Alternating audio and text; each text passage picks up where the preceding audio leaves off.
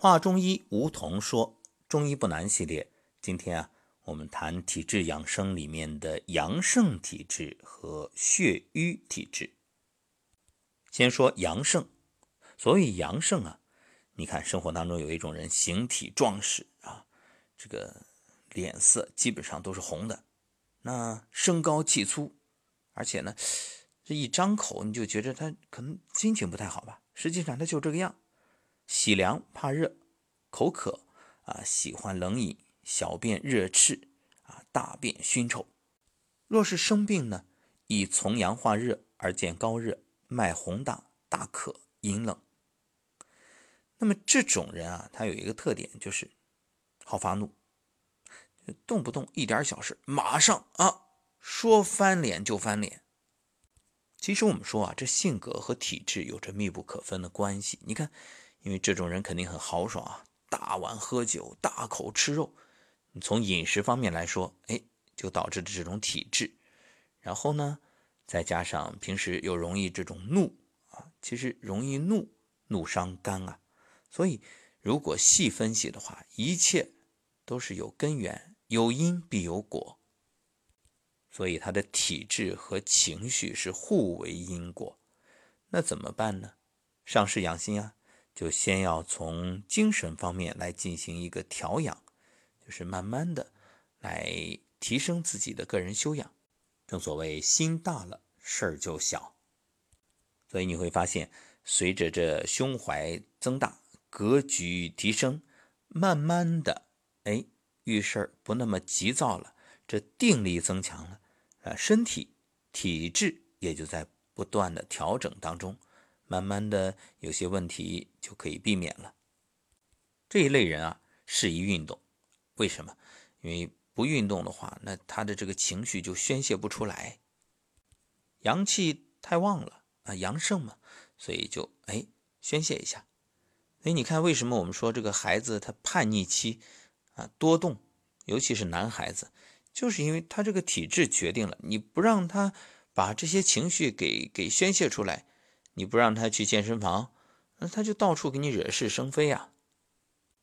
那么饮食方面要注意的，辛辣燥烈的食物要避免啊。对于像牛肉、狗肉、鸡肉、鹿肉啊这些温阳的食物也要少吃啊。包括葱、姜、辣椒，可以多吃什么呢？水果、蔬菜啊，香蕉、西瓜、柿子、苦瓜、番茄、莲藕这些都很好。另外。一定一定要注意控制酒啊，因为酒性心热上行。那在药物方面呢，可以用菊花、苦丁茶，用开水冲泡。如果是大便干燥啊，可以用麻子仁丸或者润肠丸。口干舌燥呢，用麦门冬汤。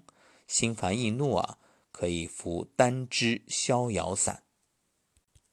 接下来我们说血瘀体质，面色晦滞，口唇色暗。这个眼角暗黑，舌紫暗或者有瘀点，如果生病的话，这些症状会加重。头、胸、胁、少腹或者四肢等处会有刺痛，口唇青紫或有出血的倾向，然后吐血变黑，或者腹内呢有积块，女性啊会有痛经、经闭、崩漏等现象。那么这类人群该如何养生呢？要多做有益于心脏血脉的活动啊，各种舞蹈、太极拳、八段锦、站桩啊、颤抖功这些，包括全身的拍打都很好。哎，说到这儿，特别要强调一点，就是你可以拍打左手臂呃肘弯这个地方，因为这里呢有个曲泽穴，它是心包经上面的穴位。拍打这个位置呢，有清心平燥、舒筋活血的作用。总而言之，对于血瘀体质，选择养生方法呢，就以助气血运行为原则。饮食方面，桃仁、油菜、茨菇、黑大豆，哎，这些都有活血祛瘀的作用。那酒呢，可以少喝；醋啊，可以适当的多吃一点。像山楂粥、花生粥，哎，这些都很好。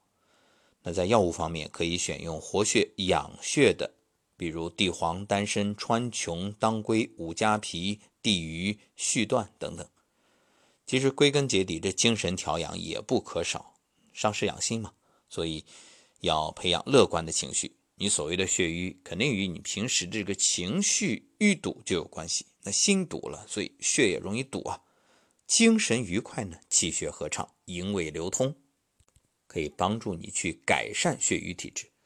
所以，我们归根结底要做的一件事儿，就是把体质给调养过来，哎，调到平和体质，这样比你说我有了病就去看那有用的多。为什么？你看可能只是看这一时，而养。